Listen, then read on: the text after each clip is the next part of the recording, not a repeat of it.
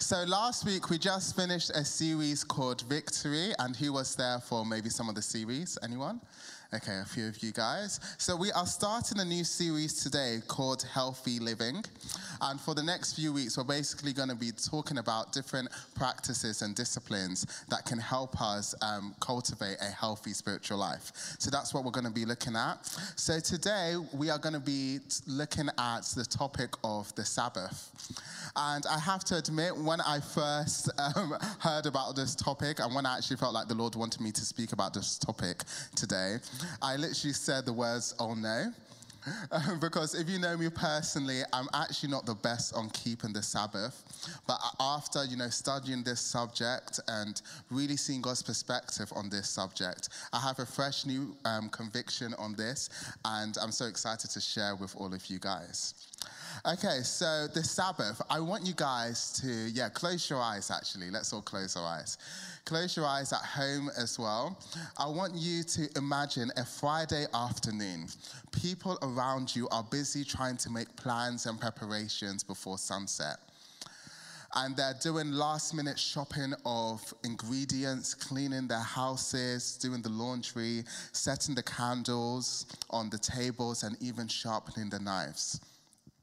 And at sunset, the whole family, including your family, gathers round the dining table, sets a candle, and says a prayer that goes like this Blessed are you, eternal our God, sovereign of the universe. You hallow us with your commandments and command us to kindle the lights of Shabbat. After you say the prayer, you basically dive in into a big feast and the next 24 hours is filled with spending time with the family, praying, singing, and eating great food. The following morning, the Saturday morning, the whole family again goes to the local synagogue to hear readings from the Torah, which is the Old Testament in our Bibles. And these readings are read out loud by the rabbis. And after you spend some more, and afterwards you spend more time with the family. And when it comes to and when it comes to the evening, Saturday evening, you invite your friends and family over to your house and you have a big meal and celebration to welcome the eighth day, which is the first day of the new week that has new opportunities and new endeavors. How does that sound to you?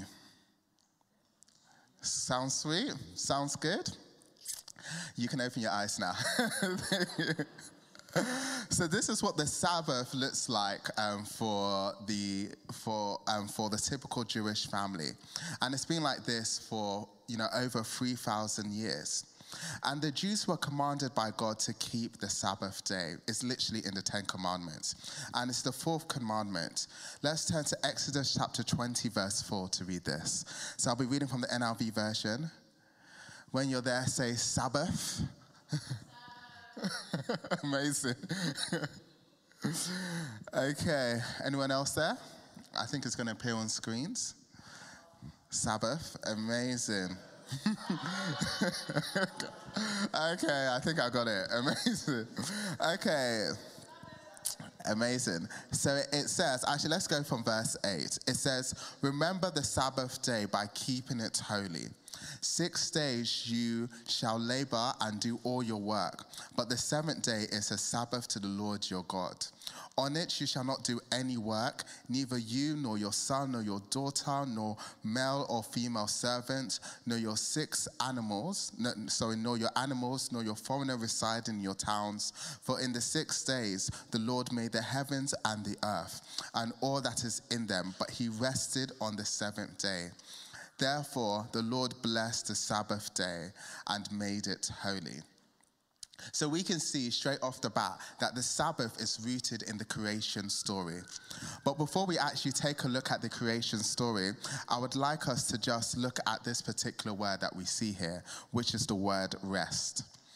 And there are two main Hebrew words for rest. The first one is Shabbat. Say Shabbat which means season from work. So, for example, let's say if you have a nine to five job, when it hits nine, when it hits 5 p.m., you're like, okay, that's it. I'm done. I'm gonna take the DLR back home. I am finished with work. You basically cease from work. Your day has come to an end. So that's the first um, definition of rest, Shabbat, season from work.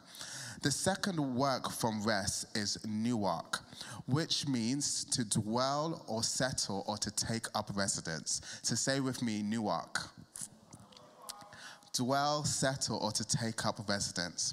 And we see both of these definitions in the story um, of creation in Genesis 1 and in Genesis 2. And Genesis 1 and Genesis 2 details how God made a world that was chaotic, that was literally, scripture says, um, darkness covered over the waters and it was formless. God made a chaotic, a chaotic world and he made it beautiful. Out of, out of chaos, God made a beautiful world. And on the first day, it says light was created. On the second day, the sky was created. On the third day, dry land, seas, plants, and trees were created. On the fourth day, the sun, moon, and stars were created. On the fifth day, creatures that lived in the sea and creatures that fly fly in the sky were created. On the sixth day, animals that live on the land, and finally, humans made in the image of God were created. But there's also another day. On the seventh day, this is what it says Genesis 2, verse 2. By the seventh day, God had finished the work he had been doing. So on the seventh day, he rested from all his work. Then God blessed the seventh day and made, made it holy, because on it he rested from all the work of creating that he had done. So God rested on the seventh day. He ceased from his work. And this is where we see the first definition at play Shabbat, God's season from his work. And in Genesis chapter 2, we see the um, Genesis 2, verse 15, we see the second definition where it says, God took, the Lord God took the man and put him in the garden of Eden to work it and to take care of it. So the Lord God put Adam in the garden. In other words, he settled Adam and Eve in Eden with him. So they took residence in the garden. And this is where we see the second definition of rest, where they take residence, Nuach, they took residence in the garden. So, very early on, we see God modeling season from work and dwelling with his people. And why were the Jews in the Old Testament, why were they commanded to keep the Sabbath? The first reason why they were commanded to keep the Sabbath is because, it, because first of all, like I said, God models the Sabbath. God models taking um, season from work. So the Sabbath ultimately represents God dwelling with his people and his authority over creation and time. So that's the first reason why the Jews were called to keep the Sabbath, because it represents God dwelling with his people and his authority over creation and time. The second reason is found in Deuteronomy chapter 5, verse 14 to 15. So let's turn there. When you're there again, this time say Nuach.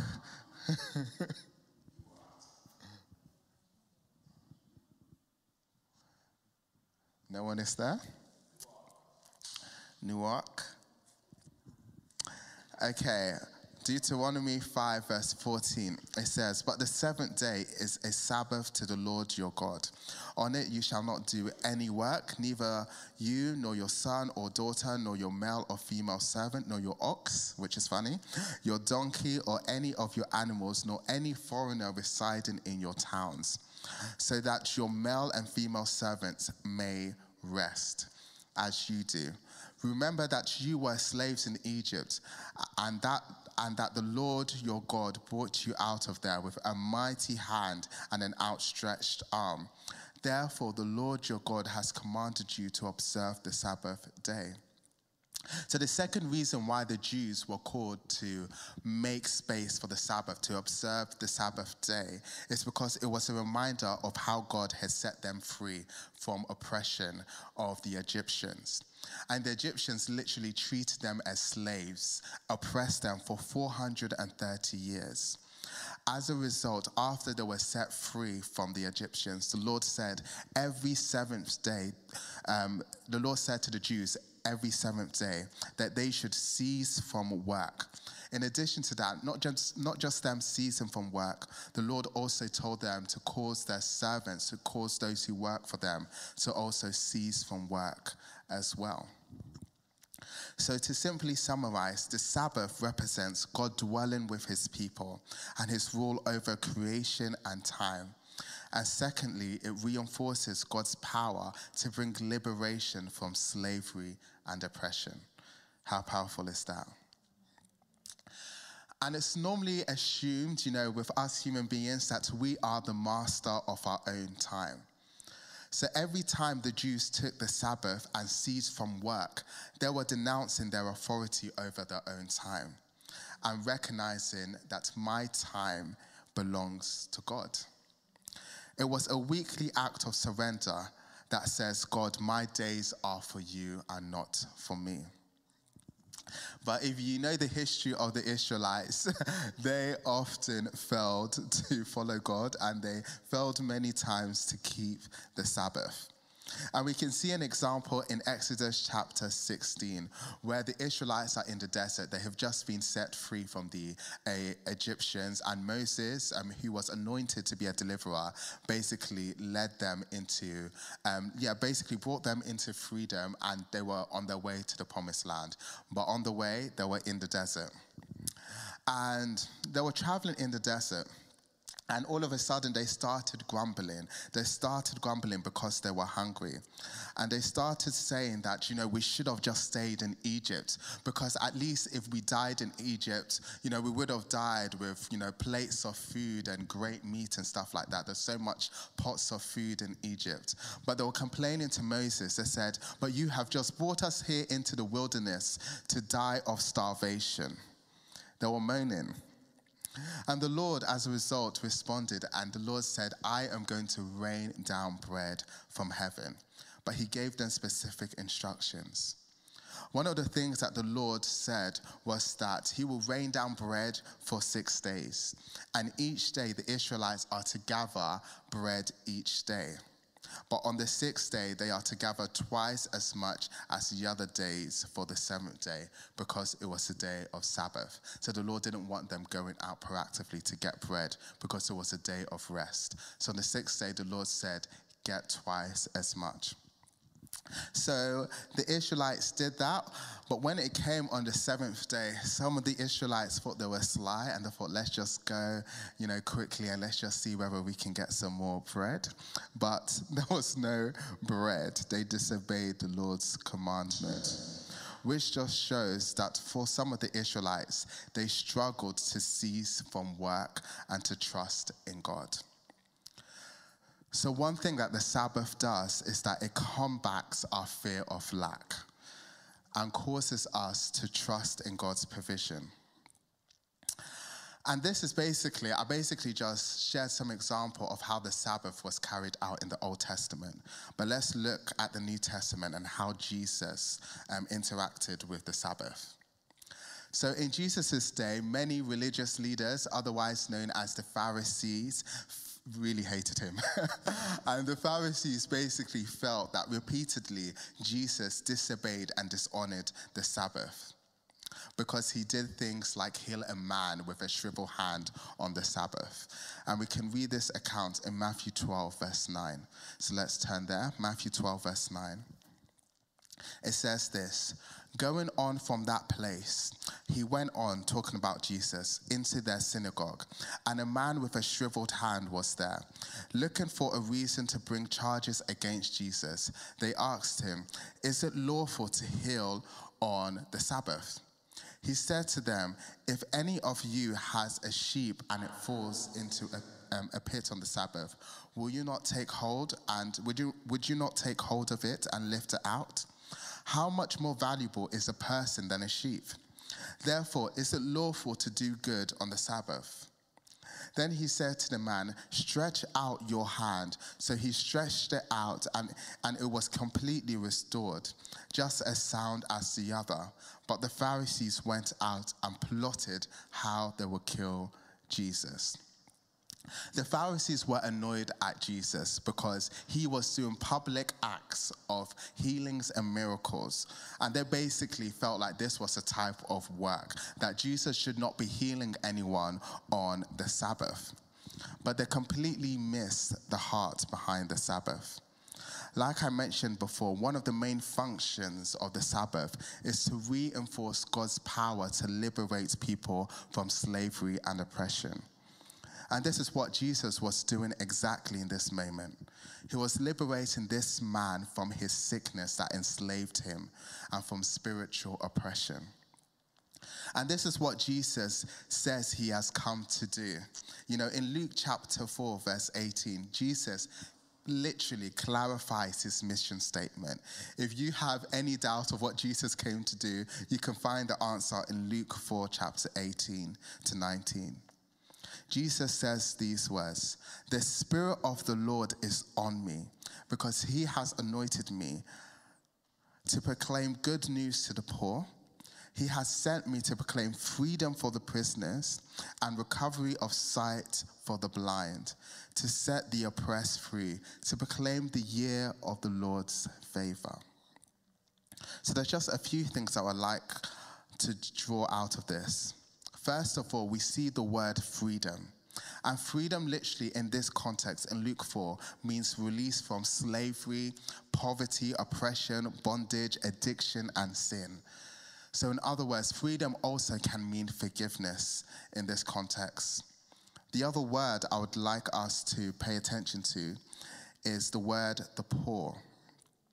In this text, the poor refers to, um, it's much more broader than just someone's financial situation, but it also refers to those who feel they are of low status, perhaps because of their ethnicity, their gender, their career prospects, their purity, perhaps the lack of it, and their education and the lack of it.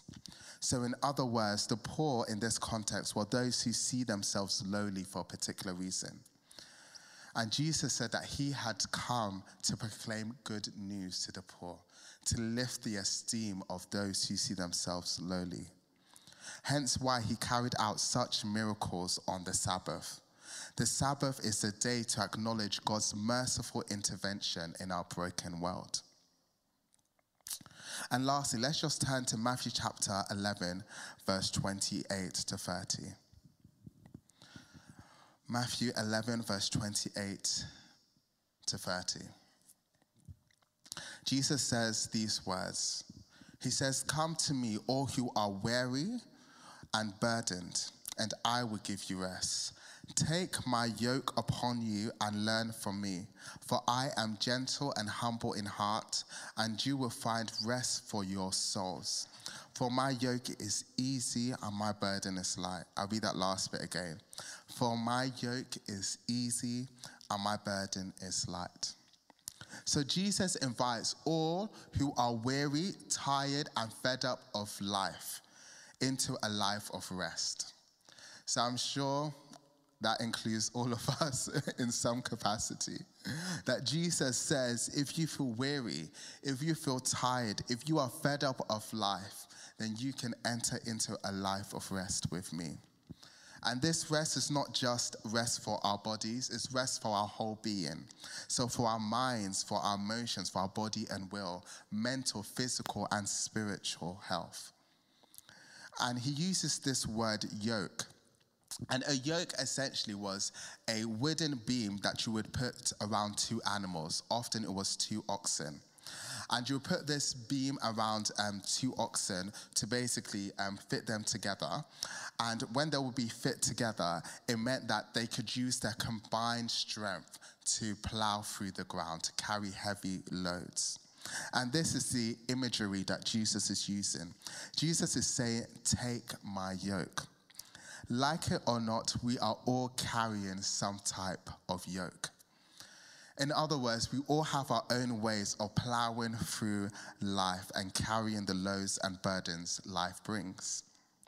But Jesus says that if you take my yoke, you will experience a deep rest and assurance as you go through life. He acknowledges that yes, you would have to carry some load, but you're carrying it with me, and it will feel easy and it will feel light. But often, you know, and I've definitely been there, we try to carry things by ourselves. Or maybe you're the type of person that says, okay, I need other people to carry my burdens. But other people carrying your burdens often means that they don't have the capacity to carry your burdens. But Jesus can. In some aspects, it's as if Jesus is saying that I want to be the other ox going through life with you, carrying the load.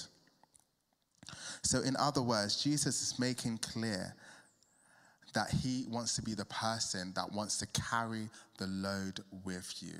He can carry that weight. Take my yoke and you will feel an ease. You will feel a lightness.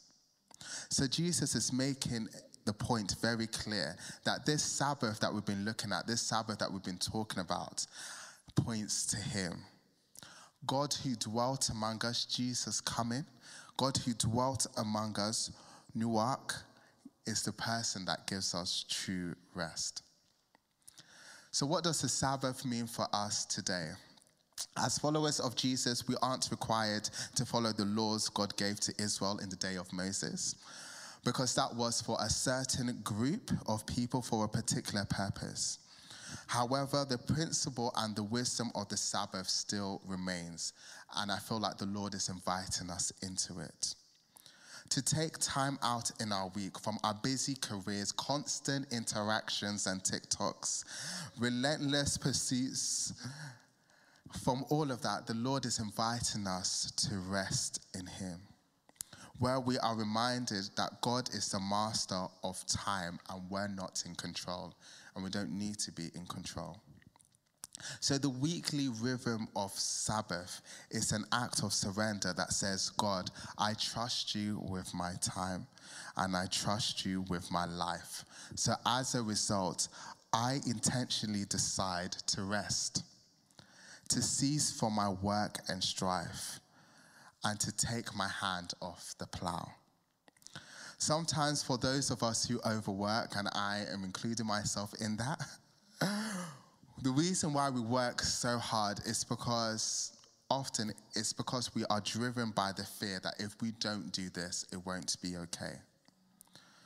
So we place trust in God and rest in God with our own efforts instead and we live a burdensome life. But when we make an intentional decision to stop in our week, we make space for God to take up residence in our lives, to refresh us and to show us the way, as Matthew chapter 11 highlights. So as we Shabbat, cease from work, we Shabbat cease from work in order to Nuach, to have God dwell among us to take up residence in our life. We Shabbat cease from work in order to Nuach, to have God dwell among us and to take up residence in our life. Amen. And lastly, I would just like to share some practicalities on the Sabbath. So maybe you've you've heard me today and also online, and you're like, you know what? Okay, I see some of the benefits of the Sabbath, and let's be honest, I definitely need one. I would just like to share some practicalities on the Sabbath. First of all, Sabbath is not escapism. It's not running away from your life and pretending that things are not going on in your life. That's not what the Sabbath is. It's not escapism. Nor is the Sabbath indulgence. Sabbath is not a time of indulgence. And in the earlier service, I was basically sharing how I, um, there was a time I think it was my 17th birthday, where my parents said to me, my parents were like, Oh, what do you want for your birthday? And I just smiled. I said, Mom and Dad, I want to eat all of my favorite foods at once. So they were like, Are you sure? I said, Definitely. That's what I want. And so my parents basically ordered some Chinese, you know, they bought me some Morley's. Um, this is a true story. I know some of you guys like gaucho, but Morley's is where it's really at, you know. And I'm so happy because Morley's is, if you don't know what Morley's is, it's basically the best chicken and chips, you know, restaurants. restaurant in South London, and it's slowly making its way to East London. Glory to God. Um, but um, my, my parents bought me all these different foods. Um, especially the Morleys. And um, they said to me, like, Wale, are you sure you want to eat all of this now? And I said, Yes, it's my birthday. And they told me, You don't need to die on your birthday. I said, It's okay, it's my birthday. And I ate and I indulged. And guess what? I felt very sick afterwards, like I was about to pass out. And that's not what the Sabbath is. The Sabbath is not about indulgence, you know? And maybe it's not food for you. Maybe it's Netflix. Maybe it's like, okay, I need a day off, so I'm going to binge Netflix um, all day and all night. But I think for many of us, when we actually spend a whole day binging, we can't really say we feel refreshed and revitalized. I'm yet to meet the person that says, Oh, hallelujah, I feel I'm awake, let's go. Bring on the next week and stuff. Maybe, maybe one person, but yeah. I'm yet to meet the person that can say that. But Sabbath is a time of delight and rest in God. So try to find things that are life giving during a Sabbath. And I'm not saying that you shouldn't eat well, eat well. But what I'm saying is that don't lose yourself just because you, you said, I want to have some time off. Sabbath is about doing things that proactively give you life. So, for example, one of the things that gives me life is music. And I love writing music. So, if I want to have a day off, if I want to take the Sabbath, I'm like, okay, I'm going to write some music today. And I'm just going to, yeah, just, just see what I come up with. It's something that energizes me, something that gives me life. And I also would just like to highlight that um, do, yeah, like I said, do what gives you life. But if you are married, this perhaps you might also need to you might also need to acknowledge the person that you're married to, like what gives them life as well, and involve them in the process. Because I know many families do the Sabbath together. But again, I'm reiterating it for the third time. It's important to do what gives you life. Because sometimes we can be peer pressured by other people to do a particular thing.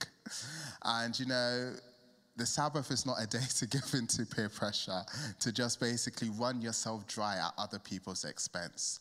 It's a day to refresh yourself in the Lord. So there are different ways that you can do the Sabbath to rest well, but here are some suggestions um, about here, yeah, here are some suggestions on how you can do the Sabbath in your life. So, first of all, my first suggestion is the traditional Sabbath, so literally taking it from the Jews, which would be from Friday night to Saturday um, the following day at the same time. So, Friday night often to Saturday late afternoon, 24 hours. And this works well for people like me who perhaps you're in um, church leadership or you have a lot of church responsibilities. Um, so Sunday doesn't work for you. Sunday is literally a working day. Um, so the second um, suggestion is the Lord's Day Sabbath, which is Sunday. So where you take from Sunday morning to bedtime on Sunday. And this works well for city workers and uni students, especially um, if you do not have a lot of responsibility on Sunday. And my third suggestion is midweek Sabbath, where you take any day during the week. And this works well for people who have odd shift patterns like doctors, TFL workers, and even those, for example, who work on Amazon, because I know some people and yeah, your shifts are crazy. But whatever works for you, it's fine. But my encouragement is be intentional and stick to one of them. And my last tip when it comes to the Sabbath is to prepare well. You know, um, I just have this analogy of going on holiday. So I believe that when people are planning a holiday, there's two types of people. There's the type of people that before they go on holiday, like let's say they're going to like Spain, they know every single place that they want to go to. Like they have, they've booked all the different excursions. They have booked out the restaurants. They know exactly. Um, the different cafes that they're going to and stuff like that, the different sites that they want to see. They plan it out to the T, and there's even a taxi waiting for them when they leave the flight. Maybe you're that type of person. God bless you guys. You know, you can pray for all of us. Or maybe you're the opposite, where you're like, you know what, let me just book the flight. You don't even know where you're going. You just book the flight, just do, you know, roulette. You just book the flight and you're like, okay, wherever I end up, I'm not going to plan anything. When I end up there, you know, we'll see what happens. And sometimes, by God's mercy, you actually have a lit time. But I would just like to make the point that often those who plan well get the most out of the holiday. I don't know if anyone else will agree with me, but I was I'll agree with that point. Those who plan well make the most out of the holiday. And it's the same with the Sabbath, that those who plan well the Sabbath also make the most also get the most out of the Sabbath. So try to plan what you want to do in those 24 hours. You know, do you want to see some friends? Do you want to, you know, perhaps take yourself out on a date or, you know, go to the cinema and stuff like that or write some music? Plan well what you want to do. But also, most importantly, make space for God. Because the Sabbath primarily is a time for you to find fulfillment and refreshment in the Lord. Amen.